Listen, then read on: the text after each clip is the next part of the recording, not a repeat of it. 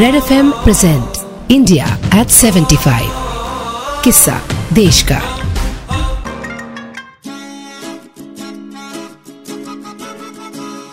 किसी की मुस्कुराहटों पे हो निसा, किसी का दर्द मिल सके तो ले उधार, किसी के वास्ते हो तेरे दिल में प्यार, और जीना इसी का नाम है।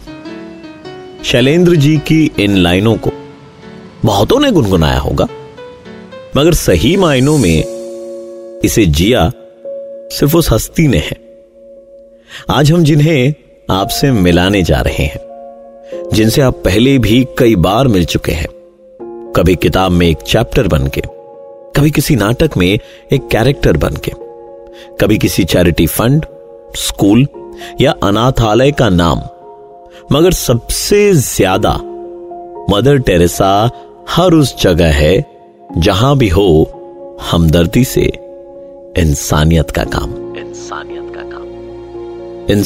का सबसे बड़ा मकसद रहा है शांति। मगर एक ऐसी दुनिया जहां अमन कायम करने के लिए भी जंग होती हो, वहां आदमी कितना ही इंसान हो जाए, रहेगा मर्द ही। और इस पुरुष प्रधान विश्व में लाजिम है कि अगर आजाद भारत में शांति का सबसे बड़ा प्रतीक बनकर उभरी मदर टेरेसा, इंडिया 75 में आज भारत के पहले नोबेल पीस प्राइज को, जिसे 1979 में जीता, एग्नेस ने, उनकी बात करेंगे।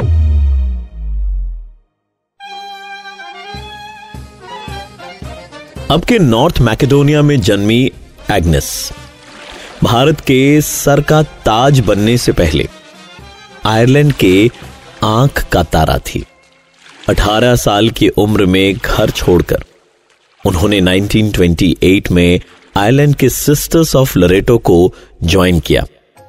एक साल की ट्रेनिंग के बाद वो अपने घर, अपने वतन वापस पहुंची, जहां वो पैदा तो नहीं हुई थी, मगर जहां उन्होंने कईयों को जीवन दिया, जीना सिखाया और अपनी जिंदगी के भी नए अर्थ और अवसर पहचाने।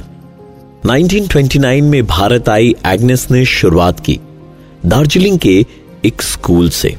वहां की सिस्टर द्वारा चलाए जाने वाले इस स्कूल में एग्नेस एक टीचर थी। दार्जिलिंग में ही उन्होंने बंगाली भी सीखी और एक नन के तौर पर सभी वाउज लेकर सिस्टर टेरेसा बन गई। जल्द ही उन्हें कैलकटा के एक स्कूल में पोस्ट कर दिया गया। यह कलकत्ता के लिए एक डरावना दौर था। 1943 का बंगाल फैमिन और 1946 के ग्रेट कैलकटा किलिंग्स भी इसी दौर में हुए। बुरा वक्त अच्छे लोगों की पहचान करा देता है। तबाही के इस मंजर को देख जहां आम लोग दहल जाते हैं, मदर टेरेसा ने हालात से लड़ने की पहल की, और लड़ाई का तरीका था इंसानियत। और इसके बाद उन्होंने सारा जीवन केवल गरीबों, दिव्यांगों और हर कमजोर की सेवा में बिता दिया। सोशल हायरार्की की लाइन में सबसे पीछे खड़े लोगों को उन्होंने सबसे आगे रखा, और बेसहारों की बैसाखी बनने का यह सिलसिला उस उम्र तक चला जब वो खुद ठीक से चल नहीं पाती थी। इंडिया 75 में आज हम बात करने वाले हैं उनसे जिन्होंने मदर टेरेसा के साथ में काफी वक्त गुजारा। A very famous Indian journalist and first Indian on the board of world editors forum and also recipient of many prestigious awards. हमारे साथ में आज Bachi Karkaria ji. Hi Praveen, how are you? Glad to meet you again. Yes, really glad to meet you again. India 75 में आज हम बात कर रहे थे India's first Nobel peace prize को लेकर के, and as we all know that you have researched and coauthored a book on Mother Teresa. Please tell us about your experience of meeting her. She was really such a humble woman that that somehow when I first met her, I think your first instinct was really to kind of touch her feet, and your second instinct was to take out your wallet and give whatever money you had in it, and she was really the person who said give till it hurts. And I think she really did make people conscious of the biblical line that you are your brother's keeper. and nobody else was picking lepers off the street and carrying them into, Asha Sadhan and, washing their wounds. She really shamed the world. And which is why she remained such an inspiring person. अच्छा, आप ना मुझे ये बताओ कि आपकी feeling क्या थी when you got to know that Mother Teresa को Nobel Peace Prize मिला है? Very, very proud that she had won this Nobel Prize. If there was anyone who deserved this Nobel Prize for any kind of humanitarian work, there was no question. One final question. पिछले 75 सालों में India की greatest achievement आपके हिसाब से क्या है बाची जी? Without doubt at all, is the fact that we have retained our identity as a functioning democracy, despite all our poverty, despite all our illiteracy. क्या बात, बाजी मैम, बहुत बहुत शुक्रिया वक्त निकाल करके हमसे बातचीत करने के लिए इंडिया 75 में.